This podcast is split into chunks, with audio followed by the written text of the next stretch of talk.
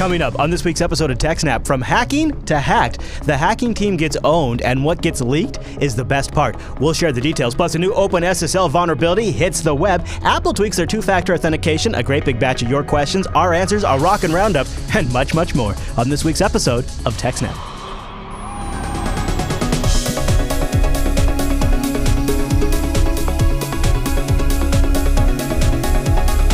Hi, everyone, and welcome to TechSnap. This is episode 222 of Jupiter Broadcasting's weekly Systems Network and Administration podcast. We stream this episode live on July 9th, 2015. This episode is brought to you by our three fine sponsors DigitalOcean, Ting, and IX Systems. I'll tell you more about those great sponsors as this here show goes on. But our live stream, let me tell you about that. It's brought to you by Scale Engine. Go over to scaleengine.com. You've got to check that out. It powers all of our video streaming and downloads. My name is Chris, and joining us every single week is our host, the admin, the tech, and the teacher, Mr. Alan Jude. Hey there, Alan. Hey Chris, everybody, thanks for watching. Alan, I'm really, I'm really kind of excited about this week. Uh, the news has been, I don't know a better way to put this. It sounds a little weird, but it's been thick for the TechSnap program. Uh, like a lot of stuff in the TechSnap program's wheelhouse. Uh, mm-hmm. And so uh, I, one of the things is one of the behind the scenes notes about this show. Um, I think, yeah, since the very first episode, we've used Google Docs to um, put together the show notes. And yep. uh, this week, it was one of the weeks where I was like, this is why it's really nice to have real time because I was filling out some information in there and I was able to see, oh, Alan's going to reorganize it in this way. And I was able to just kind of pick up your flow of how you were organizing it and start putting the links in there. And when you have really big stories like this, it's pretty cool to have real time collaboration. And so it was neat to kind of use those. It's just, it's interesting how those back end tools like that, Alan, are really critical as stories are just developing super, super fast. And uh, th- I touched on this story in Tech Talk today earlier this week, but with the caveat I said, you know, we're going to talk about it more in TechSnap. So, Alan, I won't delay anymore. What is our top story this week on the TechSnap program? So, our top story is the Italian intrusion software vendor Hacking Team has had a data breach. Mm-hmm. Uh, so, Hacking Team is basically uh, a vendor that sells spyware to governments and uh, other approved companies. I so love on. them already. Yeah, so they, they make spyware and stuff for uh, keyloggers and stuff like that and sell it. Mm-hmm. And uh, yes, people on the internet do not like that so much. And one of them managed to break into Hacking Team and apparently uh, stole 400 gigabytes worth of data and oh. uh, put it up in a torrent. Yeah, this all uh, happened so, over the weekend, I think. Yeah, on uh, Sunday evening, an unnamed attacker posted a torrent with 400 gigabytes of data purporting to have been taken from the hacking team's network. Uh, among the more uh, potentially damaging documents that were made public were invoices showing the hacking team sold this intrusion software to governments uh, with oppressive regimes like Sudan, Ethiopia, and Egypt, uh, but also sold to many other countries. Uh, the hmm. researchers at Trend Micro were able to analyze the leaked data and found uh, several exploits that the hacking team ha- had. Mm. It's not clear whether they wrote them or found them or whatever, mm. but hmm. and also found some zero days for Adobe Flash Player. Surprise! Surprise! So this suggests that uh, hacking team had had bought or found um, zero day exploits and were sitting on them and yeah. using them uh, to in order to exploit people's computers right. uh, to install their spyware. Uh, a README document found alongside one of the proof of concept codes for the Flash Player Zero Day describes the vulnerability as, quote, the most beautiful Flash bug of the last four years since CVE 2010 2161. uh, and then uh, two days ago, Adobe released a patch for the Zero Day uh, mm. because it's been found being used in the wild. So it's not clear, but it seems that they might have either, known about it either a hacking team was using it or somebody else also found it, uh, or a hacking team sold it to somebody who was using it. Yeah. It's not clear exactly what order this stuff was happening in. It says here in their security bulletin Adobe is aware of reports that an exploit targeting its vulnerability has been published publicly. Now, that verbiage right there sounds like they knew about it. Adobe is aware of reports that an exploit targeting its vulnerability has been published publicly, as in something that wasn't before public is now public. Doesn't that what that sounds like to you? Uh, no, that's just the standard way they they write okay. their reports. They right. just say uh, we had to release an update because every, there was a zero day that was disclosed publicly, and so yeah, you know the the other verbiage they have is we were informed, and you know here's the fix. Yeah. Uh, yeah.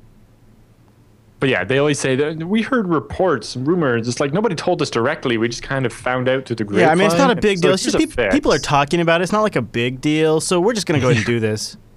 Yeah.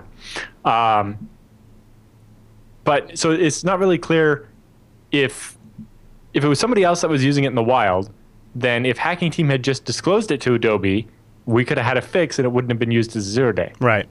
Uh, or it was Hacking Team that sold this to the people that were using it, or it was Hacking Team that was using it, and so on. Um, they also say uh, in late June, uh, Trend Micro learned of a user in Korea uh, where there was an attempt uh, to use uh, various exploits on them, including CVE 2014-0497, uh, flash vulnerability discovered last year, Uh-huh. uh, and they also found that in the Hacking Team trove. Ah. The exploit uh, was used to download a Trojan on the target's computer, which then proceeded to download several other malicious payloads and create malicious processes. In addition to the Flash Player exploit, Trend Micro also spotted an exploit for a Windows kernel zero-day vulnerability in the Hacking Team leak. Oh. So expect to see a Windows update coming soon to fix that vulnerability. I've also been reading something about a potential exploit in Android 4.3 uh, Oh. that is in the. Uh, but I, I I did some digging around and it doesn't look like maybe it's totally uh, unknown, but it looks like it still may not be patched. So Right. it's in the treasure trove as well. What? With with Android, anything uh, could be unpatched. You know, this the one thing, Alan, this does. I think the big thing this does for you and I in this show is it changes the discussion about these companies who are hoarding these exploits and are doing this uh, cyber hacking. Uh, I don't know if. Uh, uh, do you like they have a commercial? The hacking team has a commercial that you can watch. That's uh, it's pretty pathetic. Like it starts out mm-hmm. with the movie guy's voice in a world, right? Not kidding you. And then mm-hmm. like it starts with a hacker, like you can just see his head, like the top of his of his hoodie because he's wearing a hoodie, right? And he slowly through the whole trailer emerges up in the video frame as they talk about the world of hackers and the cyber dimension and the threat vectors, right? And this is their commercial. This is who they're selling to. They're selling to states and governments. And so one of the things that I believe this attack is going to do is it changes our conversation now about these types of companies. A lot of times in in the sh- in the context of TechSnap, we've talked about how them hoarding these zero days and selling them is artificially raising the cost. It is incentivizing uh, attackers and black hats to uh, sell exploits instead of working with the companies and their programs. That's been the main context of how we've talked about these companies. Now we're going to have to talk about these companies in the context of what happens when their treasure trove gets leaked. What happens when they get attacked because they're a target now and they've got all this S that they've collected on Adobe or, or Microsoft Windows or uh, Android 4.3 uh, Uh, or iOS even. And so these are all really, really sensitive things that a lot of these different companies are going to have, which is going to make them have a ginormic tar- a ginormous target on their back. And so now not only not only are they sort of complicit in a cyber arms race where they're continually raising the cost of these zero day exploits and selling them to state governments and not helping the public interest by not disclosing these vulnerabilities to the companies and to the people. But now also, they can put the people in these companies at great risk when all of this data and information is leaked onto the internet because they get breached, which inevitably, because they're such great targets, big, huge targets, they're going to get breached. This changes the Yeah. conversation, in my opinion. Well, and it also kind of raises the questions. You know, we saw uh, the U.S. government trying to push back against this or whatever with those Wassenaar agreement things, and you know, I can't even download a copy of Metasploit now without Right. like giving my name to the government or whatever. Yeah. Uh, but the government suppliers of exploits can do whatever they want. Yeah. Where does this uh, this this is getting a little out of this is getting a little out of hand. Yeah, Uh, and so it kind of raises the question: Is shouldn't we just pass a law? Like, if you have a zero day and you don't report it, then the possession of that is illegal. Yeah. You Uh, know, it's like it illegal to possess zero days. It's like if you find a zero day, report it to the vendor right away. Otherwise, I wonder. It's I a don't. weapon. I don't know the answer to this. Maybe somebody in the audience does. Is there a parallel, like in the automotive industry or in the airline industry, where, like, if I am a, if I'm an airline technician, or I'm an airline uh, pilot, or maybe I'm just, if I know about a fatal flaw in a Boeing 777 or in a Ford F-150 that could cause the death of tons and tons and tons of tons of people, like you know, millions of people, whatever. Like, if I know about that, is there a law that says I'm compelled to disclose that? if you work for GM and you cover it up, then that's illegal. Sure, yeah, but like if I'm in the Or public whatever, and I discover a flaw, let's say in the Ford F150 braking system that could be affect could affect Right. the last five years of models, and I don't disclose it, am I breaking the law? I don't think you specifically are, but if if Ford knows about it and doesn't do something, Right. then they're in trouble. Yeah. But as you, as somebody who's basically a third party in this transaction, right? You're not the person uh, whose vehicle's failing or the person who's uh, the uh, the manufacturer. But if you tell Ford and then they don't do anything about it, then Ford's in trouble. But if you there's I don't think there's anything that compels you to tell Ford.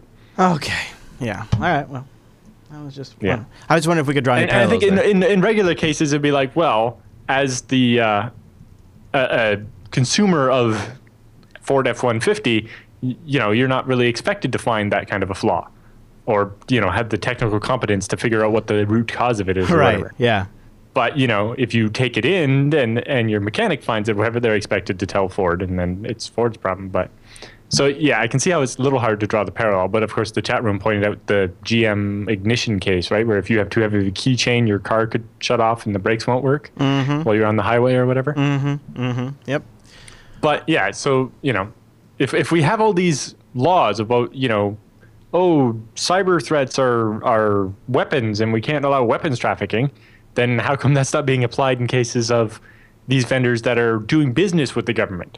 Right, So you know, having zero days is bad unless you're selling them to the government, then it's fine. You yeah, know, they- especially yeah. when you're selling them to go- governments that aren't necessarily friendly to the U.S. as well, right? Oh, Al, it's making my head Not, spin. not that I want the, the litmus test to be is your government friendly to the Yeah, U.S. I know. But Yeah, you get right. my point. Yes. Wow. But Okay. it really and- does raise the question: How did Hacking Team get these zero days? Did they find them themselves and not report them?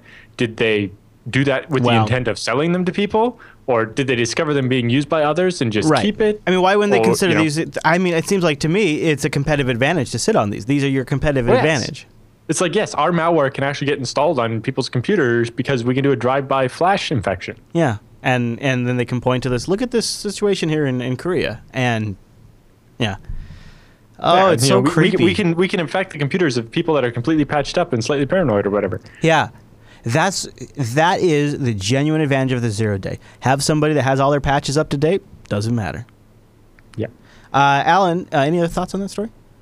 Uh, no, but there are a ton of links at the bottom of our show notes uh, Yeah. because this story's got little bits of it all over the place and different people's takes on it and, uh, you know, talking uh, different kind of uh, angles on the story. Yeah. And, You know, Yeah. Actually, it's a, we did a pretty good condensed version of a pretty big story. Like we went boom, boom, boom through. uh, g- give you the highlights of. That's really the condensed version of what is turning out to be a pretty embarrassing story.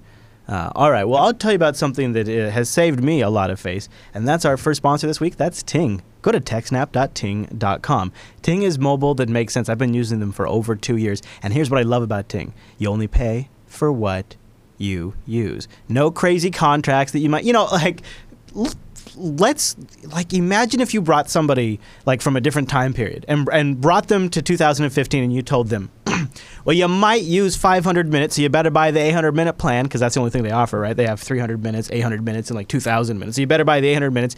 You might use two gigs, so you can't get the two gig plan because then you get charged an overage. So you better buy the four gig plan. And I know you don't plan to text message a lot because you got like Hangouts and you got WhatsApp and you got your your Telegrams. Sure, but you might get a few, so you better at least get the 300 tel- the 300 messages uh, package because that's as low as they go is 300 messages, right? And so you're you're at the end of the day you're like, well, okay, I'm paying 80 90 dollars a month after taxes are in, and I'm I'm using what, 100 minutes, three, four, five text messages, one, two gigabytes of data. This is where Ting is different. See, Ting is a flat $6 for the line, and then it's just your usage on top of that. Ting takes your minutes, your messages, your megabytes, whatever usage you use, they add that all up. That's what you pay. There's some taxes depending on your state, uh, uh, but that's it. And and so for me, I've got three line, four lines. I've got four lines now on Ting. I'm so used to saying three, but I it blows my mind because so I add a fourth line. But because my usage shifts from the Nexus 5 to the S6, it's not like my bill goes up a whole bunch. It just goes up $6 because my, my usage patterns are identical. And, and so now I have the Nexus 5 primarily on Wi-Fi because it's running Ubuntu Touch right now, uh, and it's it's a great test device. And I like three days ago, I'm like, ah, back to Android on my Nexus 5, right? And and this is this is it. It sounds so cavalier. It sounds almost excessive. But uh, yeah, it would. If, if like if you were paying 80, 90, 125 dollars a month for that device, for that phone, to just to just lazy, just lazily say, oh, I'm going to put Ubuntu on here and then I'm going to put Android on here. Yeah, that that would be excessive. But see, I'm, I'm paying six dollars, and in fact, if, if you know what, if I go with an OS that I don't even want to bother getting on, on the cellular for a little while, I can go into my Ting dashboard and I can just turn the line off. I don't lose the number. I don't like lose the account, I'm, but I'm not going to pay, right? Because I'm Ting. See, Ting's system works bit by because they don't necessarily need to have you use up a bunch of minutes to make to make money. That's what's so brilliant. They are a whole reseller of the networks that they write on top of. So they have agreements there that they work with there. And so they're able to focus more on aspects of the platform to make it a better customer experience. That's why they're able to have no hold customer service. That's why they're able to tell you how to save data on your plans. That's why they're able to sell you a device for as low as $33 with no contract. No contract and it's unlocked for $33. That's a feature phone right there. That's just really cool. This is brand new. They just added it today. Look at that. And it, this is on the GSM network. So this is another nice thing about Ting is they have GSM and CDMA, which you can pick or choose from. My Nexus 5 is actually capable of doing both. I have to just do a little reconfiguring, and I can switch between CDMA and GSM. I've pretty much left it on the GSM network since Ting rolled it out. But if I go somewhere where they have better CDMA, like for a fest or something, why not?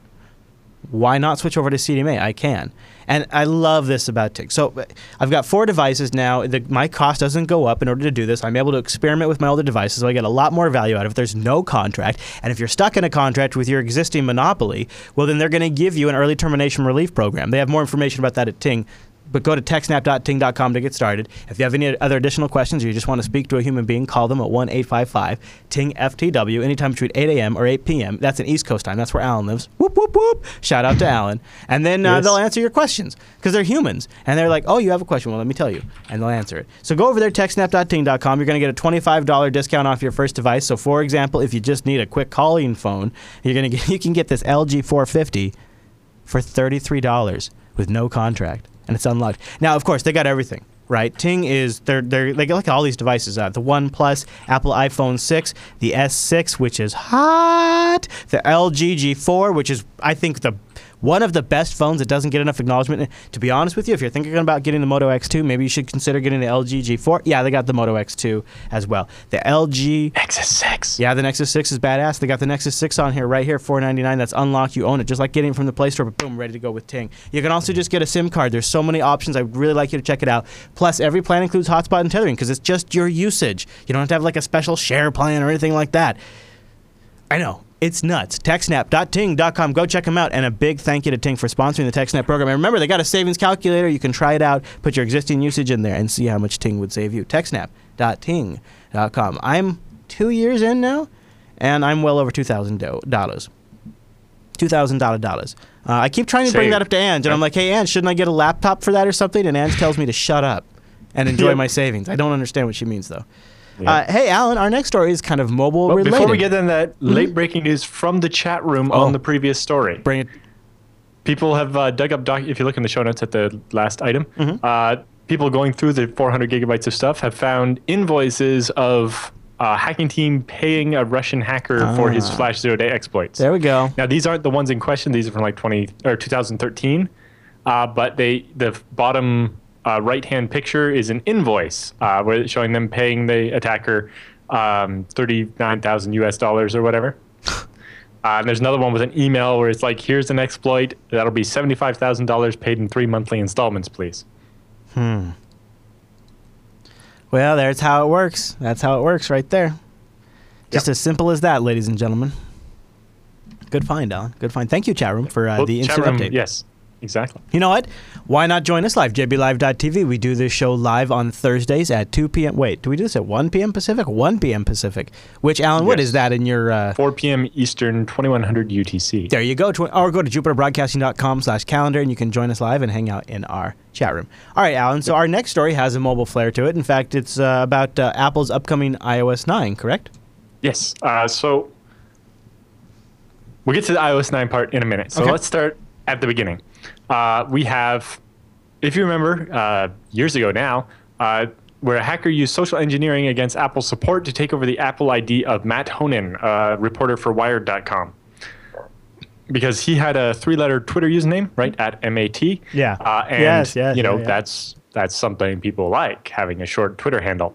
Uh, so the uh, attacker guy decided he was going to get that Twitter handle, and to do that, uh, he basically reset, uh, used social engineering to reset Matt's Apple support. Um, Apple ID stuff, so he could get into his Apple email address. So when he sent the password reset from Twitter, he could get it but he ended up basically locking Matt out of his Apple ID account, remotely erasing his iPhone and iPad, and destroying all his pictures and stuff, and and really uh, screwing up Matt's life quite a bit. Uh, and we Made a covered heck of a that story. extensively Yeah. uh, quite a while ago. Yeah. But um, since then, you know, when that happened, a lot of people went out and rushed out to uh, enable Apple's two-factor authentication, Mm-hmm. so this wouldn't happen to them. Right. Uh, you know, and Which we uh, often recommend to. We always recommend Yeah. two-factor authentication. Right. So uh, a little bit more background. So the hacker was able to remotely erase uh, Honan's iPhone and iPad and destroy all of his stuff. And he was able to do this because he basically called up Apple support and pretended to be Matt. And he's like, "Oh, I've lost my password, and oh, I don't have access to that email address or whatever." And basically fudges his way through all the regular security questions and stuff. Uh, I think he needed the last four digits of the credit card, but he had hacked Matt's Amazon account. And if you look at a previous order or whatever, they give you the last four digits of the credit card so you know which credit card you spent the money on or whatever. Yeah. And it seems like security verification can't be the same thing we use for, you know, the it's the part that's printed on invoices and Yeah. stuff, right? Yeah. Yeah. yeah. So it's like, uh, here's here's the invoice I bought on something, and it shows like the first and last four numbers of the credit card number, or just the last four numbers. But when we use that same last four numbers as the um, way to cher- uh, check your identity, it's not the best way to do it. I agree. So anyway, using a bunch of information he got off the internet and stuff, you know, the guy's a reporter and posts a lot about himself. Uh, but with all the information he got, he was able to either guess the right answers to the security questions or bluff his way through by just acting like he didn't remember and stuff, Right. right? Because And- he, and he basically only had to by- attack a human at Apple, not a computer. by leveraging information that one company exposed, that maybe a different company exposed, in this case Amazon and Apple, and then and then just socially engineering the humans to uh, to take advantage of that, he was able to get access. And then because Yeah. once you get access, you have the options of like remotely wiping the MacBook and the iPhone and all of that. Once you're in, I mean, you wow, you're in. Yeah. Uh, so in the aftermath of that, Apple promised to increase training on its support operators and to improve security. Uh, so as part of that, you know, we everybody rushed out and enabled two-factor authentication. So when you do that, what Apple does is when you enable two-factor, they issue you a recovery key, uh, which is basically a text string on a page, and they're like, print this out and store it somewhere safe. And if you ever lose your password, then uh, you'll need this to reset it, right? Um, However, if you lose that, you're kind of in trouble. uh, because Apple's gone through and tightened up security and, uh, retrained all their operators, they won't uh, reset your password. There's nothing you can do. If you lose that recovery key, you're totally boned.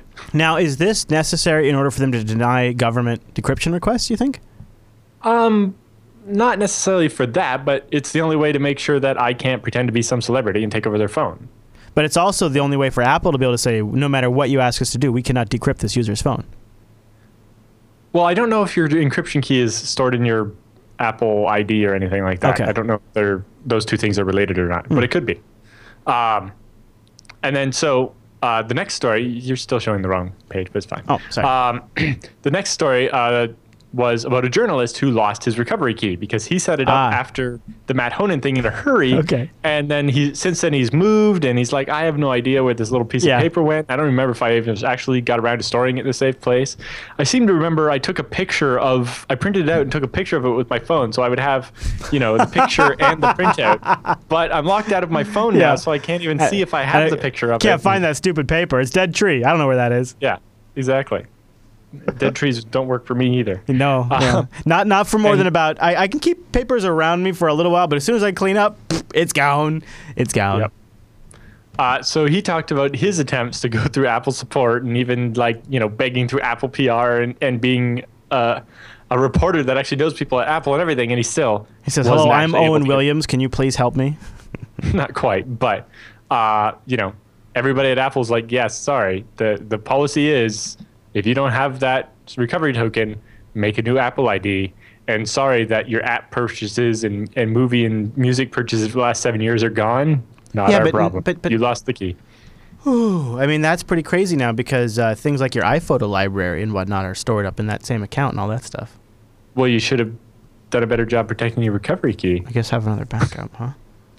Right. It- It's kind of this is this is the trade off. If mm-hmm. you want absolute security, there's the risk that if you don't do your start part of it, that it's gone forever, right? That's that's how Tarsnap works for online backups, right? Here's your encryption key. You're the only one that have it. If you lose it, you're boned. Your backups are completely inaccessible I don't- to anyone ever. I don't dispute that this is probably, in terms of just security, the best the best route to take. It just seems sort of anti-customer service in a way, because I, I guess it's it is pro-customer service in the sense that you are giving them the best protection possible.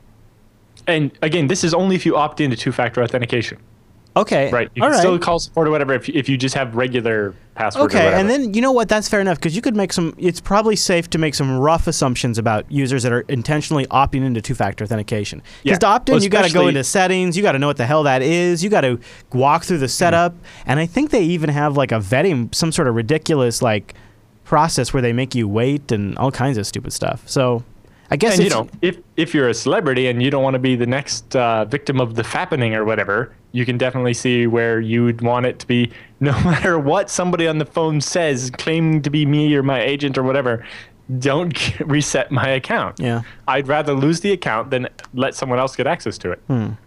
that's a good point. But you have to, you know, consider the the consequences of that. Right. So, uh, as you kind of alluded to, however, because Apple is so customer service focused, they've decided to abandon that style of security and instead opt for something where it's easier to weasel out of it. oh, really?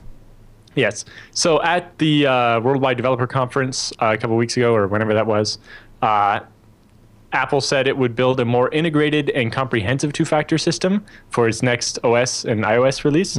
Uh, specifically, currently the way two-factor is done is kind of different in a couple of different of the apps. Like if you're, and I, I don't, I don't use any Apple products, so I don't actually know. But apparently, it's actually kind of a fragmented experience. Depending whether like if you're logging into the website or your phone or Yeah. an app or and like some of their some of their apps like messages doesn't support two-factor authentication so you have to generate one-time passwords every time you do it and how you do that's not very clear yeah Yeah. So they're promising a new, more integrated system. Uh, they say, among other changes, the recovery key option uh, that's tripped up users in the past and led to, in some cases, to users having to abandon their Apple ID permanently uh, has been removed. An Apple spokesman confirmed. It says, with the new system, Apple customer support will work through a detailed recovery process with users who lose access to their trusted devices and phone numbers.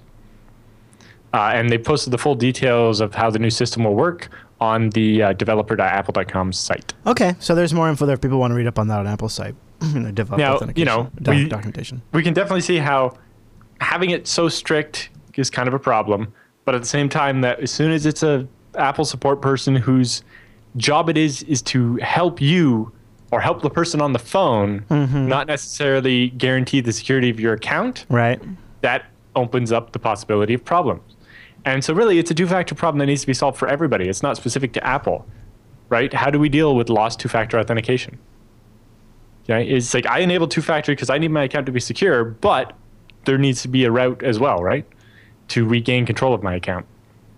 And it's like uh, in the the reporter who lost his Apple ID, it's like, well, you know, I offered to send them like faxes of my government ID and stuff. It's like, well, if they didn't have an original of your government ID from before that they knew was from the person who created the account, yeah then what are they exactly comparing it to? And, you know, how do they know it's not forged? And how do they know that, you know, I didn't just steal a copy of your ID, right?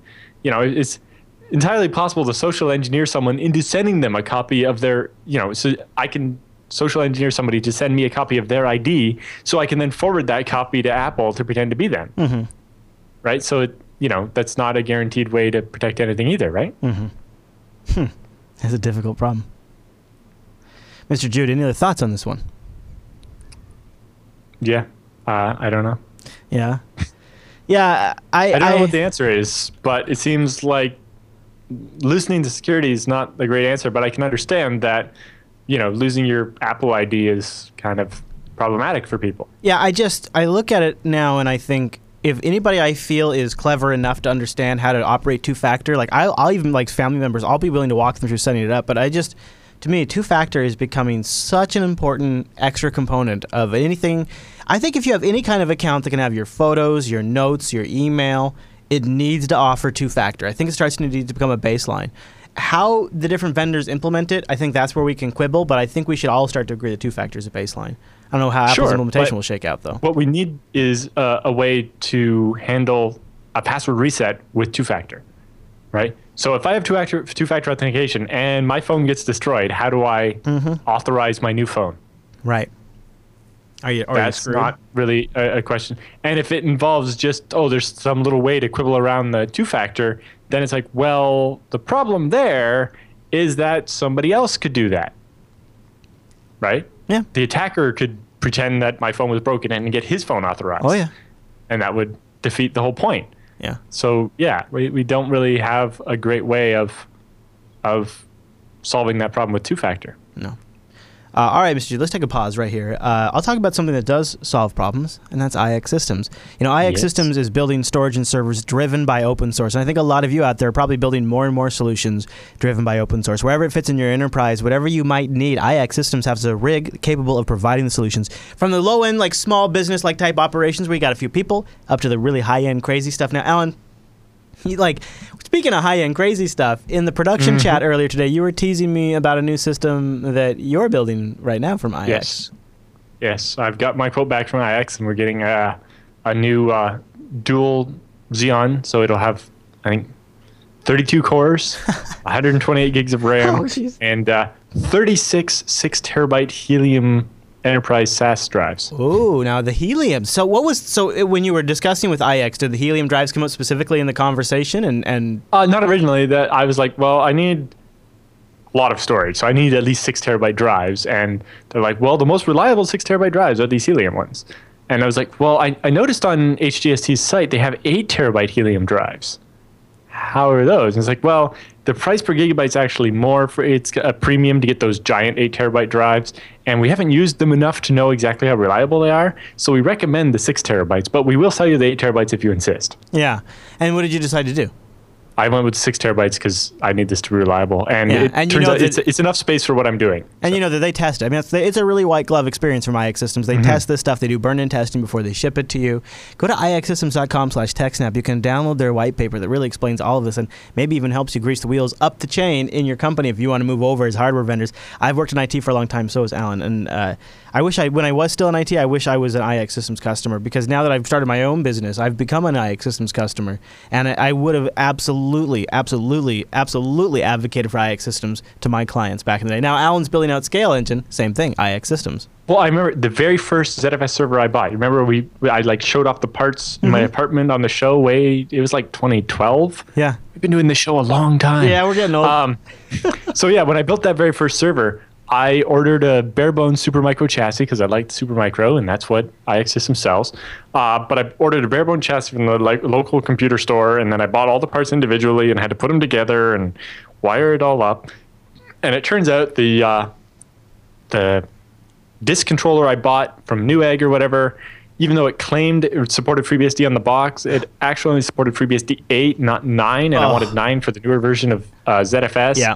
And I did some crazy hacks to get a driver kind of working, and then um, it turns out there was a bug in that one, and it would basically just hang for like six hours and then reset itself and then work again oh, jeez. and just all kinds of weirdness. And it's like, ah. Whereas it's like if I had just known to call up IX, Mm-hmm. get the same server probably for less money, and they would have built it all for me, done it all for me, Could have shipped it directly to the data center, Yep. and they would have made sure that I got the right disk controller in it and that it all would just work. Yep. Yep. Go over to ixsystems.com slash TechSnap and check them out. And a big thank you to IX Systems for sponsoring the TechSnap program. Man, speaking of uh, sysadmin problems, uh, our buddy from the Linux Action Show, Noah, telegrammed me today, and he's like, "Man, you know what I didn't need this week? These freaking OpenSSL updates for all of my clients that he's now running around and installing." So, Alan, this next story is probably burning um, some time up for a lot of our sysadmin members in the audience. What's going on? It depends, actually. Okay. Uh, so an OpenSSL vulnerability was revealed. Uh, you know, we heard earlier in the week that it was coming. Yeah. Uh, and it kind of built a lot of hype about it. Like it's critical, and it's like yes, it's critical, but turns out it doesn't actually affect that many things because it was a bug introduced in the last update a month ago. Ah. So if you haven't ups- uh, installed the uh, the update from a month ago, you're actually okay. um, and uh, so, you know, it was all that hype for nothing. One Uh, time where so- patching your ass didn't pay off. because the the patch last month didn't fix any critical security bugs. I don't think. Oh, okay. I So maybe, forget. so maybe Uh, not a lot of people jumped on it. The the, the main update uh, on June 11th was to update the minimum Diffie-Hellman parameters from 512 to 768, uh, which actually broke SendMail, old versions of SendMail and stuff. Yeah. Anyway, uh, so yeah, a lot of people haven't actually deployed that, and specifically. Uh, most people are still using OpenSSL 1.0.0, and that wasn't affected because it didn't get that feature, uh, the feature that was broken. So anyway, to the bug, uh, during certificate verification, OpenSSL will attempt to find an alternate certificate chain if the first attempt to build such a chain fails. An error in the implementation of that logic can mean that an attacker could cause certain chains of untrusted certificates to be, or yeah, to be bypassed, such as the CA flag, uh, enabling them to use a valid leaf certificate to act as a CA and issue invalid certificates. So specifically, an attacker could cause certain checks on untrusted certificates to fail in such a way that it wouldn't check whether that uh, certificate was a CA or not, Okay. and we just assume it was, and basically an attacker could make a certificate that's not trusted that would be treated as if it was a certificate authority and could sign, you know, I'm Gmail, I'm PayPal, I'm your bank, Yeah. And just take over everything. Yeah. Uh, Nice one. yeah. So if you're using OpenSSL 0, uh, 1.0.2 B or C or 1.0.1 O or N, you need to upgrade to uh, 102D or 101P. Okay. Uh, however, if you're using older versions of OpenSSL like uh, 100 or 098, you're not affected.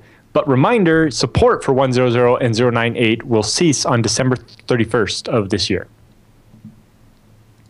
Uh, but what this really goes to show is that OpenSSL needs to separate feature and bug releases and you know not kind of oh here's an important security update but in it we've shipped these two other new features that are going to be the source of the next vulnerability. Right? It's like how about new features only go into the head branch Yeah. the you know the bleeding edge version and the one that we install in production only gets security fixes nothing else My sense this is something that people have been pushing for for a little bit now.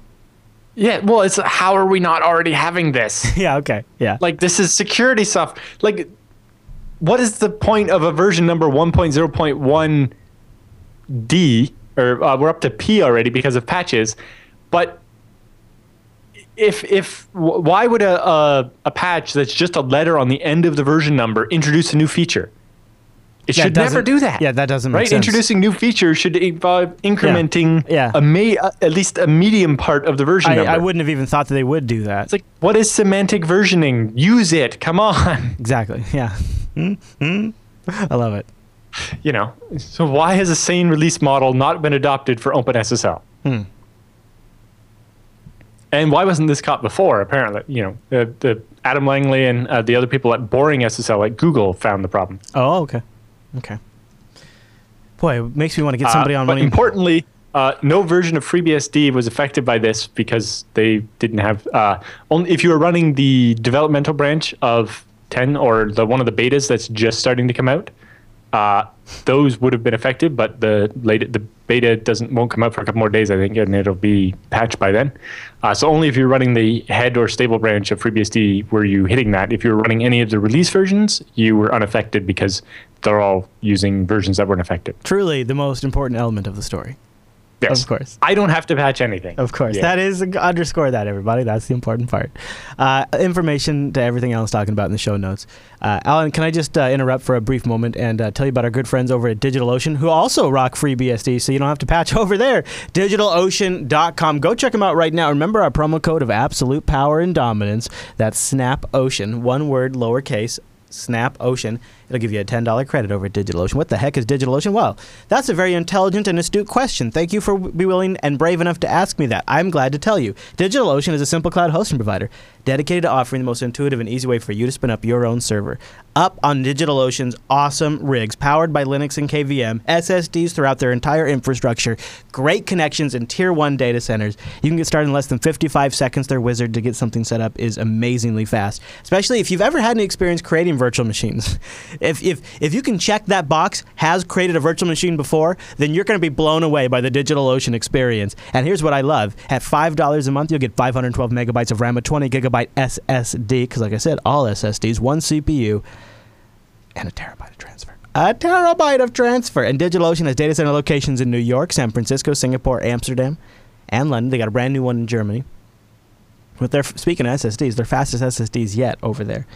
But l- let's take let's take a moment, bring it in. Let's get real, ladies and gentlemen, because what is awesome about DigitalOcean, and I think one of the reasons why I keep getting more droplets, one of the reasons that I, I look at them now is, boy, if I need a Linux server on demand, I'm going to DigitalOcean. Like if I want to deploy an application, I'm going to DigitalOcean. If I have something I need to test, I'm going to DigitalOcean. When Dylan wants a Minecraft server, I'm going to DigitalOcean. When I want to set set up an OwnCloud server to see if I can de-Googlefy my life, I'm going to DigitalOcean. And I kept thinking, why is it always digital? Why? What is it? Five dollars a month? Yeah, that's that's a bit of it. But also, it's this interface.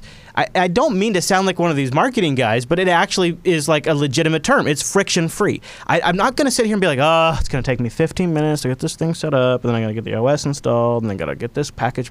No. I go to DigitalOcean.com. In less than 55 seconds, I have a complete machine deployed, ready to go. I got one click deployment applications. I can take snapshots. I can base it off templates. I can transfer them. I got DNS management all in one spot.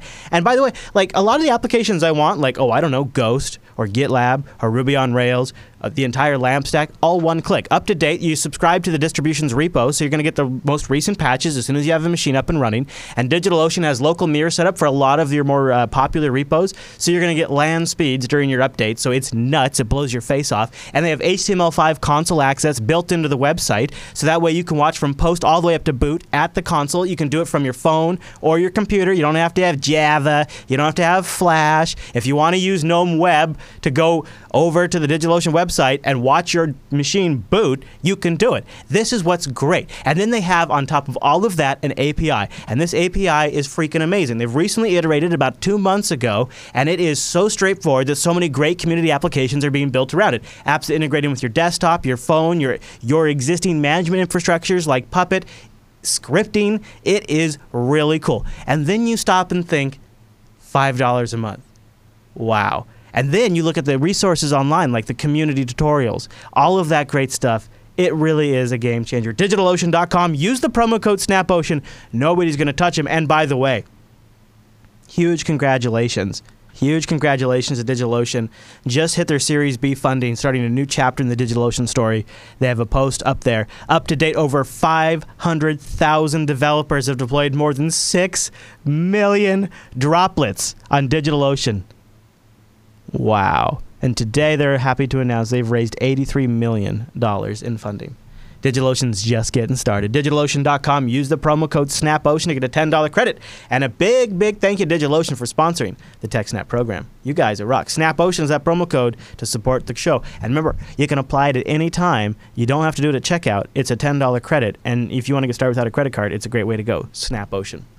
All right, so Alan, before we jump into the feedback segment, I'd like to give a plug. You guys, you guys sitting, getting really close to episode 100 today. Just a little bit ago, episode 97 of the BSD Now program came out. Big network, small wall. What's this about? Uh, it's about a new firewall project, uh, Small Wall, which is a fork of the discontinued Monowall. And basically, it's for small embedded routers where you don't want to spend a lot on hardware.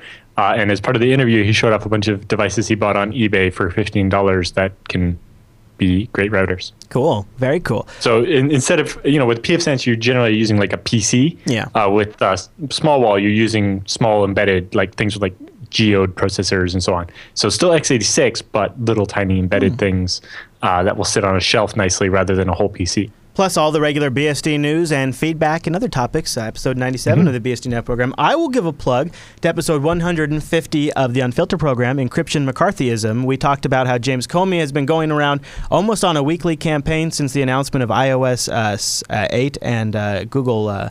Lollipop against encryption, and there's uh, he he has something put together that is asking for tech companies. We're gonna have more in the roundup of the TechSnap program to mandate backdoors into all encryption, and then at the same time, uh, Senator Feinstein is working on uh, legislation that compels social media companies to report all terrorism-like activity on the social network to the government. Two different pieces of legislation, similar goals, both talked about in episode 150 because they're going to have big impacts on how technology is implemented and how communication companies are going to implement these kind of requirements. How, how does the government define social media company? Oh, that's a great question. That's one of the questions we raise in episode Awesome. 150. Yep, check it out. Two great shows up BSD Now 97 and uh, Unfilter 150. And I guess I'll give one more plug since we're doing it. Uh, Linux Unplugged hit episode 100 this week. And uh, to celebrate, I invited people over to the studio. We had a barbecue and we had in studio guests. And we talked about uh, the past ep- 100 episodes, the whole systemd debate and debacle that developed during the, the run of the show. Uh, we talked about Mint, the new Mint release for Linux Mint. And uh, we've talked about uh, um, all kinds of new uh, form factors for Linux as well in, uh, Linux Unplugged 100. So some really great episodes this week. You guys can go start those downloads because guess what? The TechSnap program, about, about, halfway right now, somewhere around there. And so these downloads might finish up just in time so you can get more Allan Jude face or at least more of my voice because I'm filters, audio only. But Alan, with the news all done, it's time for the TechSnap feedback.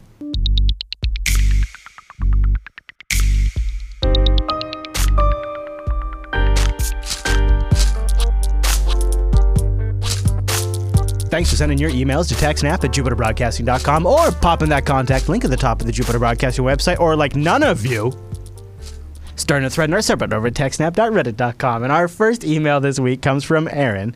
He says, Hi. He's got a question about SSDs and your favorite, Alan, ZFS. I understand, or at least I think I understand. Now, Alan, you're going to have to help me here. He says, when to use ashift equals 9 versus ashift equals 12. What's he talking about there?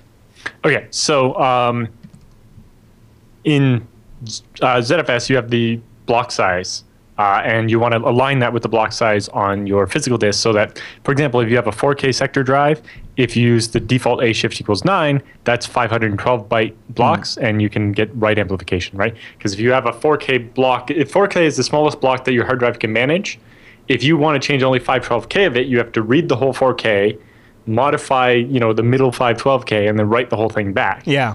Whereas if you tell ZFS, hey, the smallest block is 4K, then it can do that all Okay. of its operations in whole 4Ks. So- so the the reason the number the ashift equals nine comes because if you shift by nine places, uh, two to the power of nine is 512, Okay.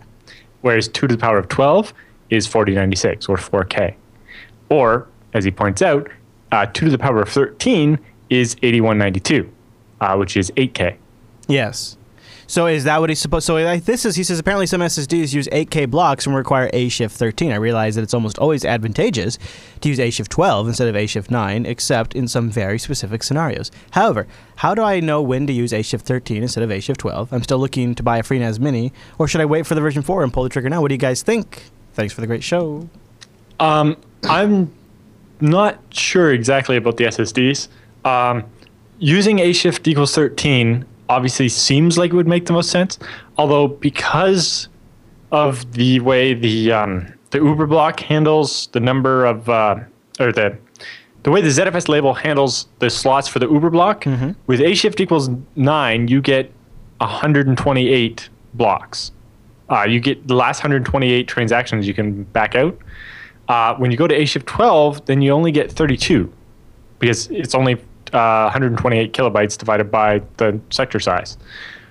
If you go to uh, ashift equals 13, all of a sudden now you can only go back 16 uberblocks, which is can be a rather short amount of time. Although it should be fine, um, there there's a chance that might cause a complication. So I don't know exactly, but it seems like if you're really needing the performance out of your SSD, it might be something you need to do. Hmm. Okay.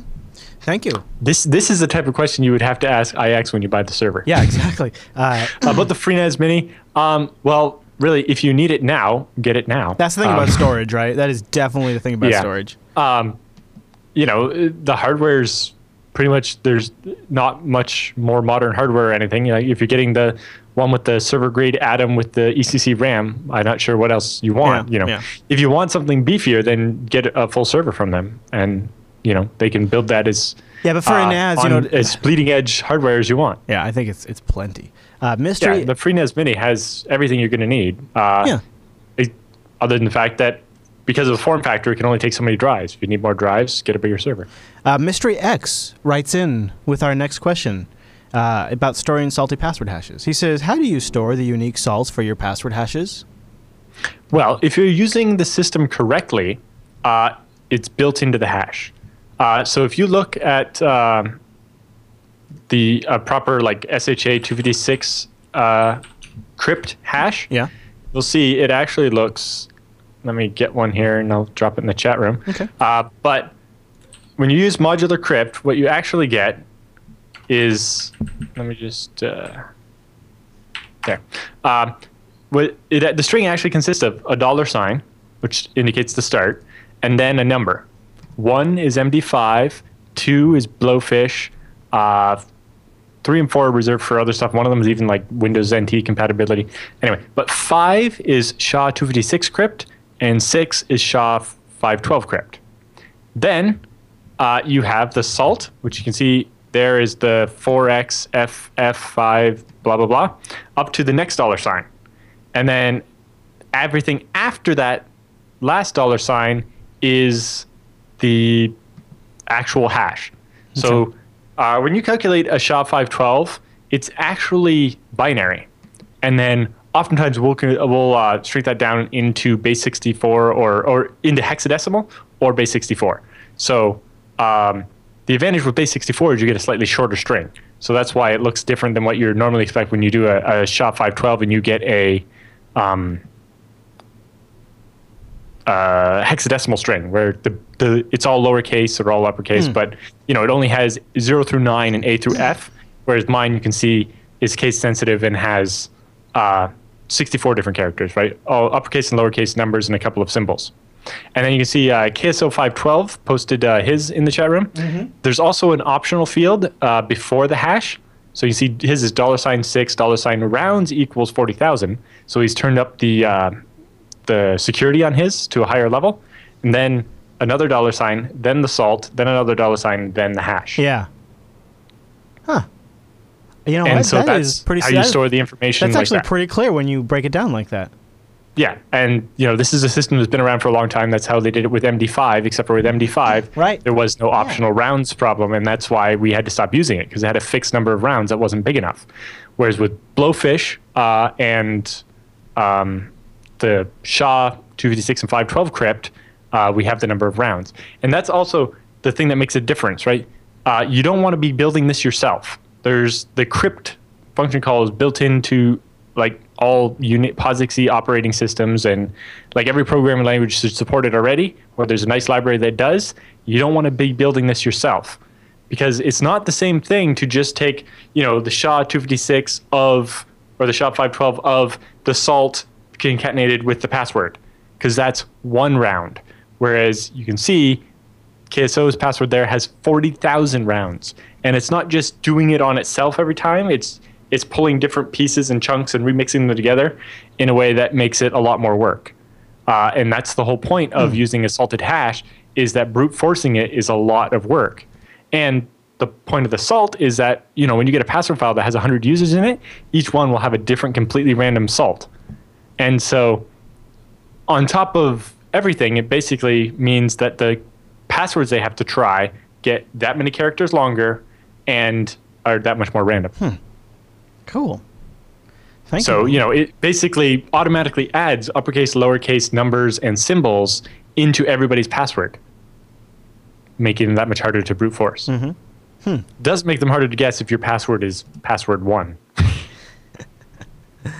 All right, you ready for uh, Petrie's email? The next, uh, next one Yes. here. Uh, so he has a question uh, that's more like a, you know, sort of like a, a format, like a meta question. He says, I wish TechSnap or some other show would talk more about why there are still and where there are still some very weird, expensive closed source operating systems for super serious use, like HPUX and Solaris. Sounds like HPUX is used for something like running radar stations and surveillance camera networks, while looking like Linux or FreeBSD. Who knows? Maybe HPUX is secretly 90% of FreeBSD. What? No.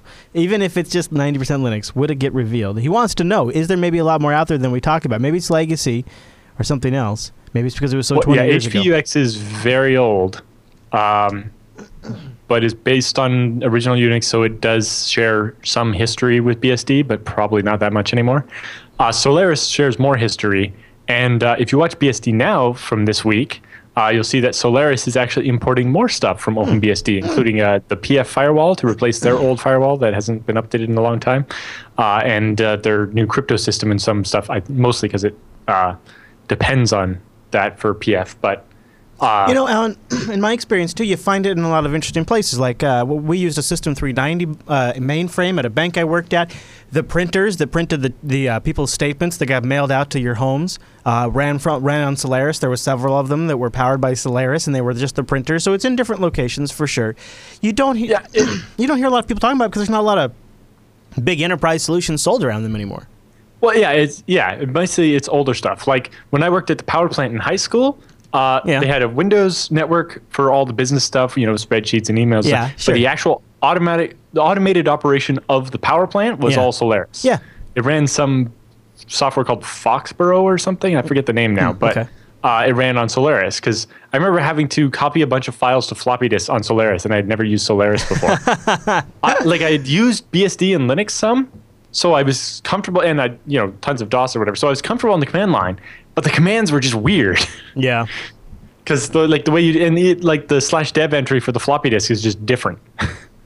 He has a second part of Uh, his question, Alan. He says, uh, "Can you do any uh, accident investigations on the OwnCloud mishap that happened recently? Maybe repeat the error with dummy files and get handled uh, something, some ideas." So, yeah, we had a we had a uh, we had an OwnCloud data failure for uh, one of our Oh. shows, and maybe maybe we will. Maybe I'll try like maybe we'll try to repeat it, repeat it like as a as an ongoing series in Linux Unplugged or something, because that would probably be good. And then if we can figure out what caused it, we could file a bug. So I kind of like that idea. Did you have a quick overview of what happened? I'm unaware of what happened. Well, um, so you know we uh, we have a producer for Unfilter, and he collects clips, and I collect clips, and then we have notes, and we have art assets, and uh, we all store that in a shared OwnCloud folder that syncs between us, between an OwnCloud droplet on DigitalOcean and the client on my machines, uh, my my machine here in the studio, my workstation, and his, and another laptop of mine.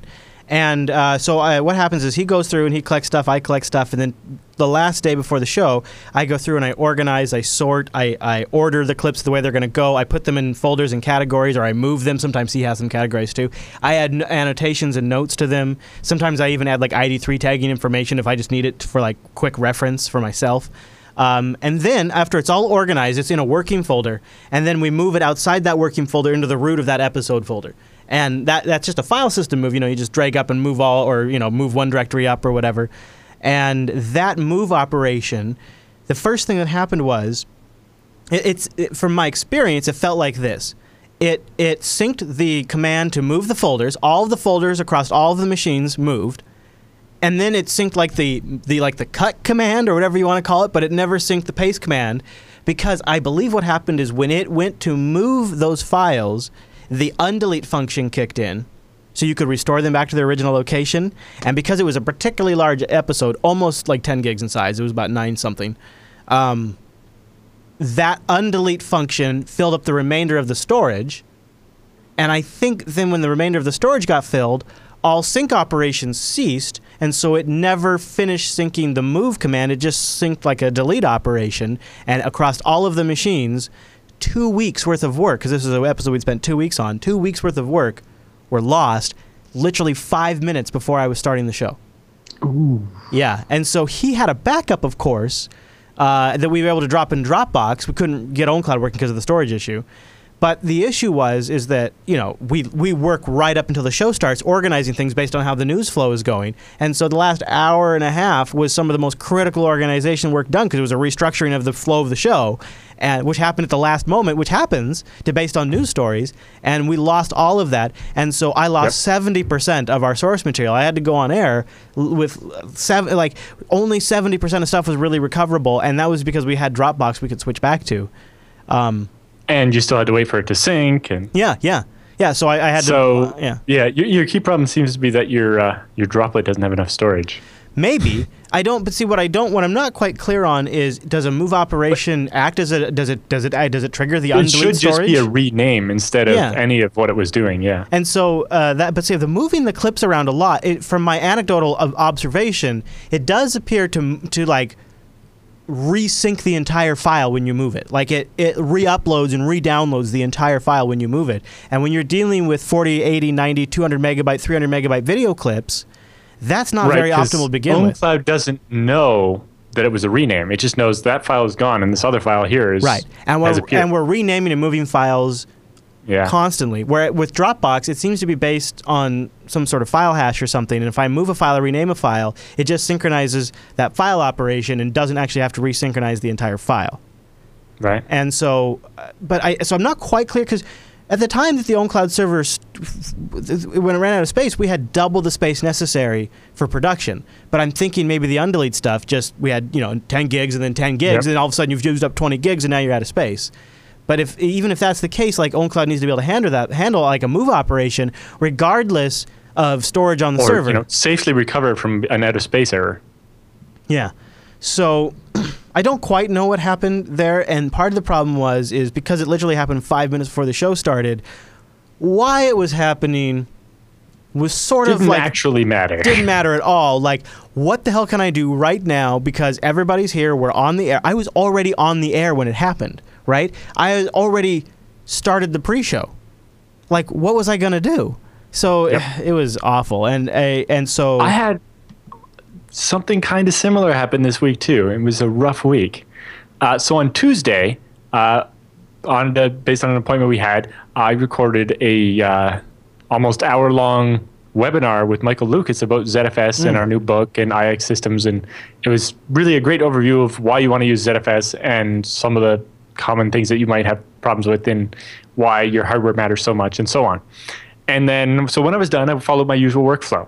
I copied the file, or, well, I moved the file from the recording machine to the file server, right? Copy, paste, or cut, paste, like I always do. Uh, then I was like, okay, so I'm going to go to the web directory and create a symlink to that so then I can give a URL out uh, to the people I actually can download this, edit it, and post it on their thing. Uh, and then I was like, oh, right. I recorded this from uh, Wirecast, so it's a .mov with uncompressed audio. Yeah. That's not what they're going to want. They Yeah. want an MP4 with our. So I'm like, okay, get rid of that symlink, FFmpeg, and here's Yeah. the magic, and spit out a file. Yeah, yeah. FFmpeg says file not found. I'm like, blur? you didn't delete the symlink, did you? No, I Oh, deleted the original, and it was gone. And I was like, ah, I was like, I'll undelete it from my NTFS drive. I tried NTFS undelete, TestDisk, uh, PhotoRec, a different program also called NTFS undelete, everything. And it's like I can, it's like a bunch of these programs claim they can recover files from March, but none of them will even acknowledge that there ever existed files from the last week. Oh, jeez. And using PhotoRec to try to find the uh, MOV files, when scanning the, uh, an image of the entire drive, because I actually went through actually making a, a full image of all 240 gigs of my SSD uh, to do all the forensics on, because I had to not stop using my computer. Um, it can't even find the files that actually still exist or are fully intact. and it's just like, no. Yeah. And so after days of working at it, like I went so far as to like do a hex dump of the entire hard drive image, which is like 800 gigs, but I compressed it on ZFS, so it wasn't so bad. And then grep it for the the the FSTYP stuff that is in the header of every MOV file. Find all those offsets. Use DD to extract the two gigs starting at each of those offsets, and then try to Amazing. use FFmpeg. All of this stuff, no luck. I was like, God damn it yeah. and and then while talking about it with uh, people from IX uh, earlier today, I realized something. Do you know what I realized, Chris? What? Server side recording is on. Oh, I was gonna I say saved myself the way I've saved your ass so many times. so many times. Yeah. wow. It's funny because that wasn't on for BSD Now, but I turned it on at BSDCan because we used it to stream the keynote, and I wanted a recording of it just in case. Yeah. Which turned out that the people from BSDCan asked for that later, so it might have saved them too. It is so handy to have a backup because you know you can have it's not as high quality. It's like Right. 800 kilobits instead of 5 megabits, but It's there. It's perfectly good. it exists. 800 kilobits is not so bad, really. no, for a- it- for it's, it's about what the resolution was going to come out to when they edited it down Yeah. in the end anyway. So it's actually not going to be a net loss so Yeah, much. no. But yeah, as someone suggested the title, Don't Move Copy. That wasn't the problem. It was more that I deleted the wrong file. Yes, I think I am And recording mostly- right now. I think I am recording. Good. Yes. Uh, the other problem is so A, don't RM the wrong file. The other thing is um, snapshots are great on ZFS, but they don't protect you if you create the file and then delete the file within the 15 minutes before yeah. the next snapshot. like I did. So like we had, I, I didn't create yeah. the file until after the most recent snapshot, and then it was deleted before the next snapshot. Yeah. So snapshots didn't help me. Now, see- it's the one day where I would have been better off with uh, Hammer FS, which doesn't un- uh, doesn't free the blocks right away. It sits on them until it needs them to garbage collect, and that gives you these um, kind of like undo operations. Woo, Allan. Woo, I feel your pain on that one. Losing an, nothing hurts JB like Hawk losing of Truth episode. wins the title automatically. I feel like I have been there. I've lost some more, more episodes than I want to than I want to acknowledge. But uh, yeah, all right. So if you'd like to get your question answered on the uh, TechSnap program, go over to Jupiter Broadcasting, click the contact link, and then choose TechSnap from the drop down, or you can email us directly, TechSnap at jupiterbroadcasting.com. But with the feedback all done, that means it's time for the TechSnap roundup.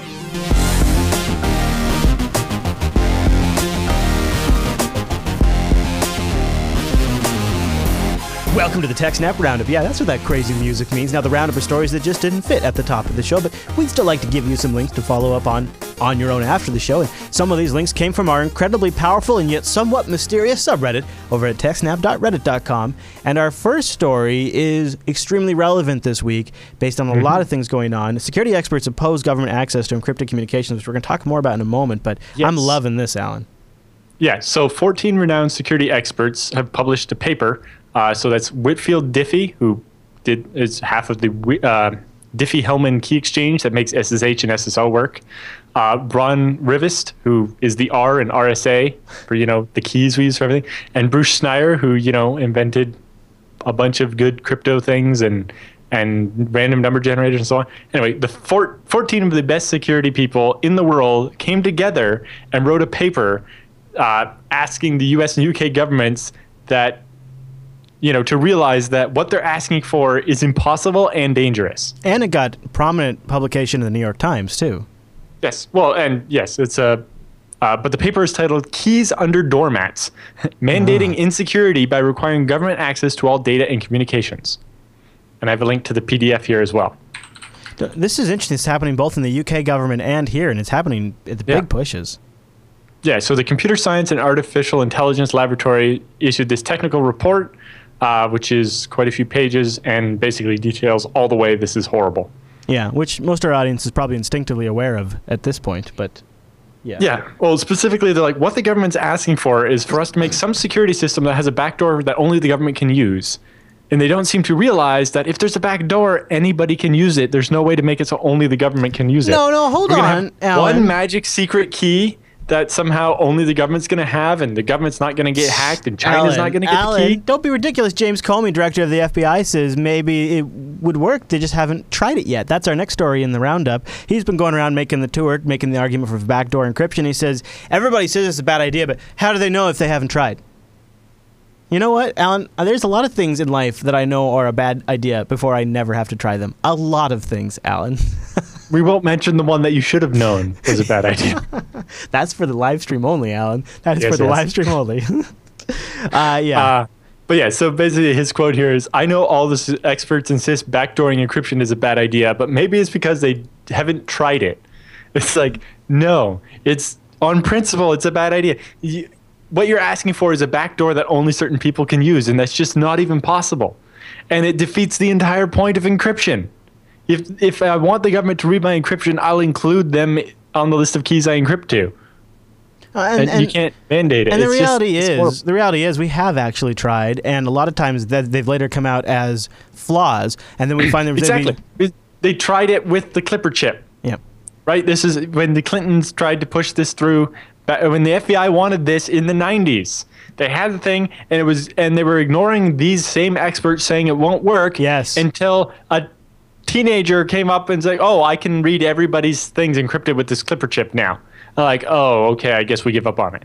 And now they're just going to try it again and be like, "Oh, you didn't try." It's like you didn't try either. Yeah. Oh wow! This next headline from the roundup is nuts. The FBI spent seven hundred seventy-five thousand dollars on hacking team spy tools since two thousand and eleven.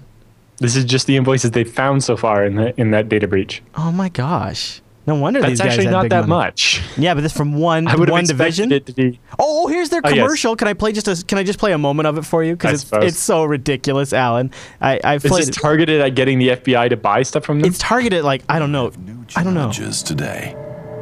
States. Sensitive data is transmitted over encrypted channels. And you see the head slowly rising in the bottom of the, the frame. information you want is not transmitted at all. Your target may be outside your comes. monitoring domain. Hmm, monitoring domain, Is Allan. passive monitoring enough? no, of course not. this is definitely targeted You specifically at the FBI more.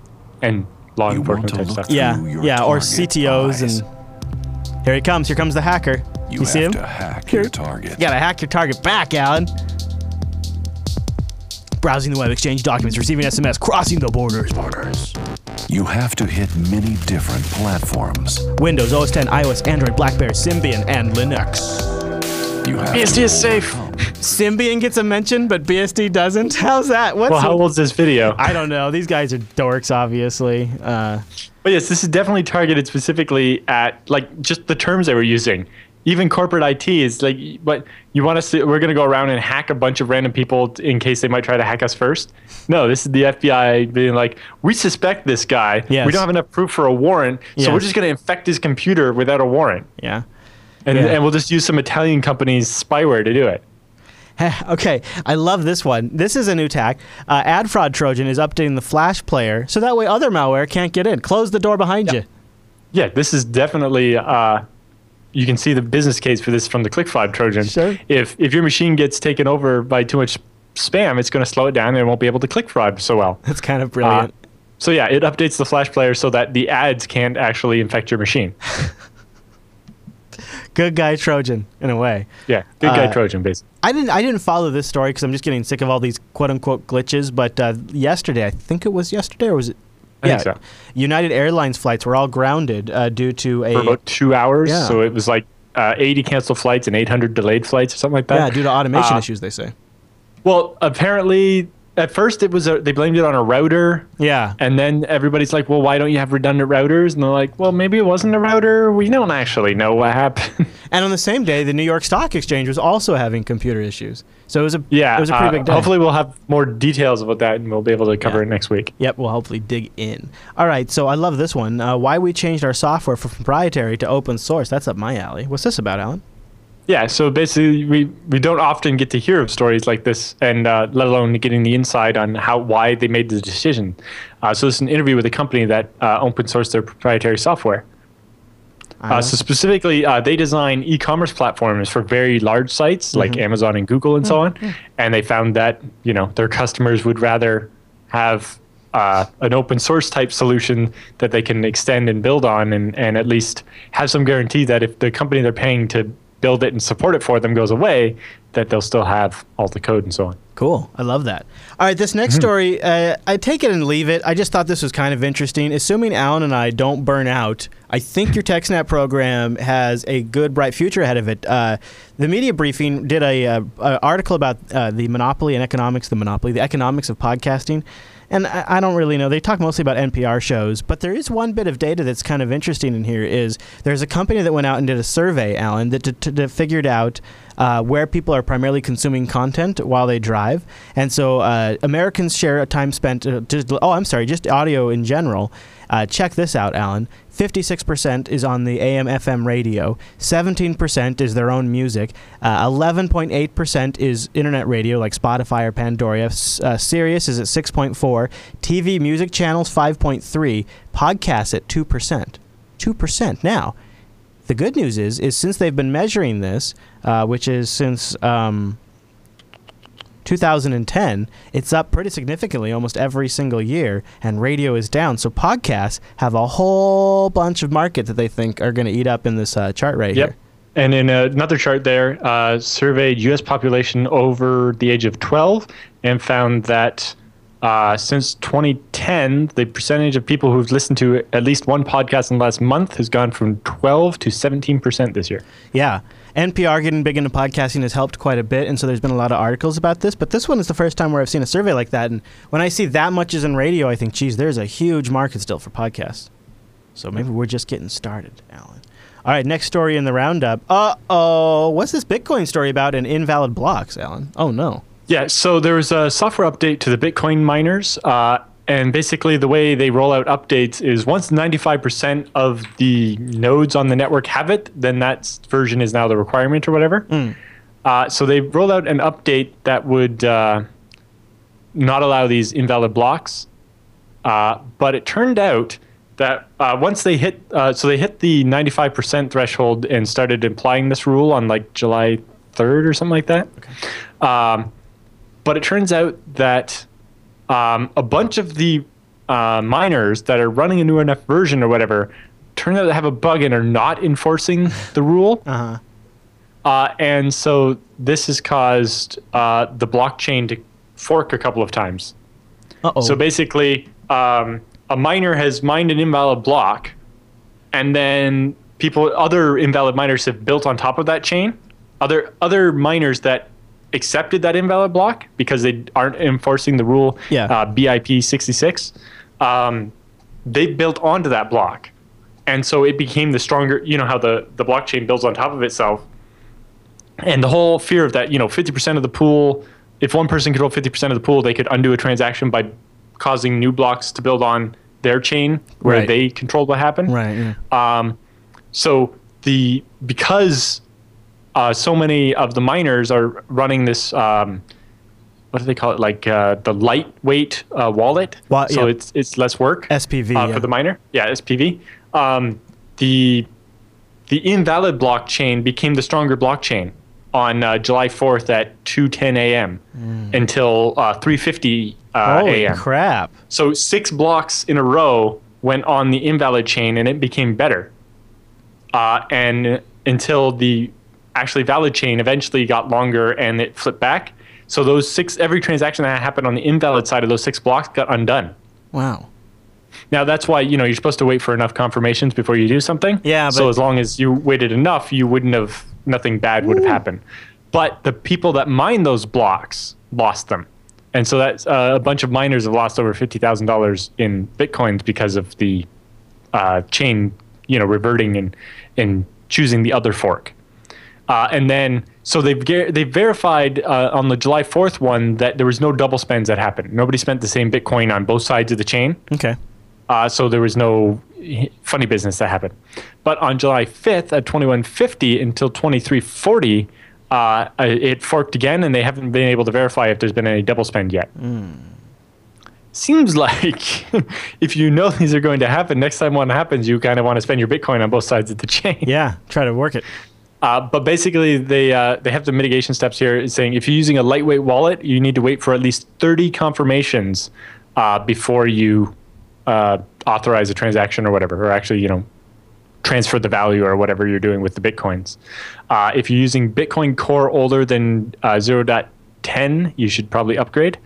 Or anything older than uh, 9, 094 or older have this problem, but you want to upgrade to at least a 0.10 anyway because there's a denial of service vulnerability unrelated to this problem if you're running 0.9 anything. Yeah. Jeez.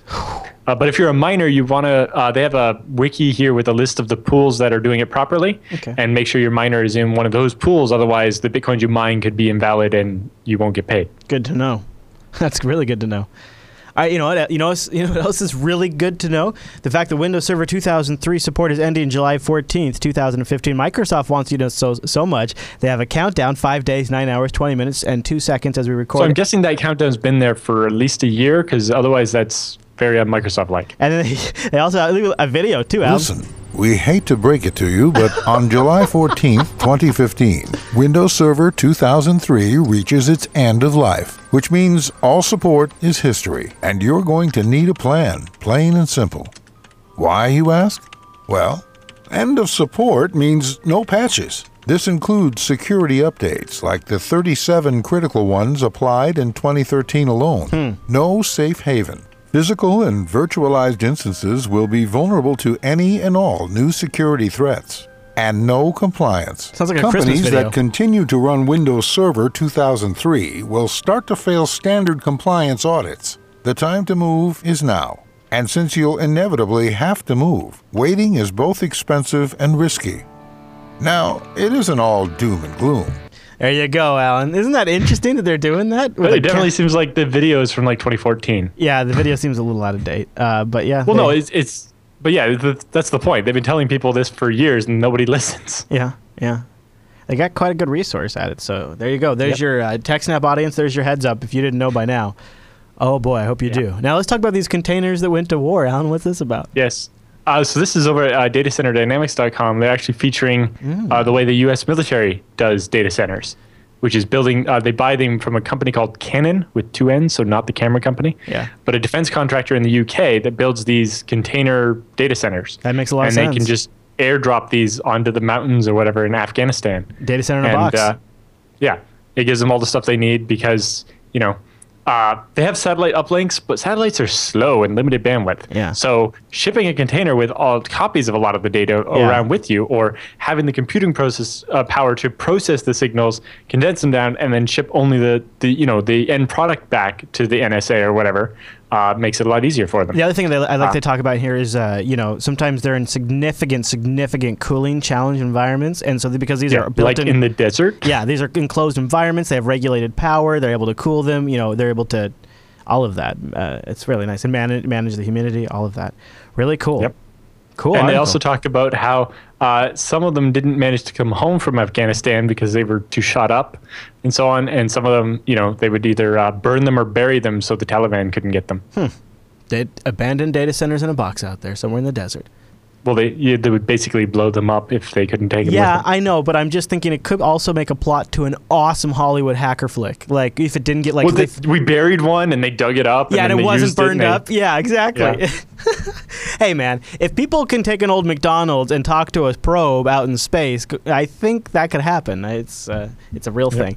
Hey, Allan, uh, that brings us to the end of the TechSnap program, doesn't it?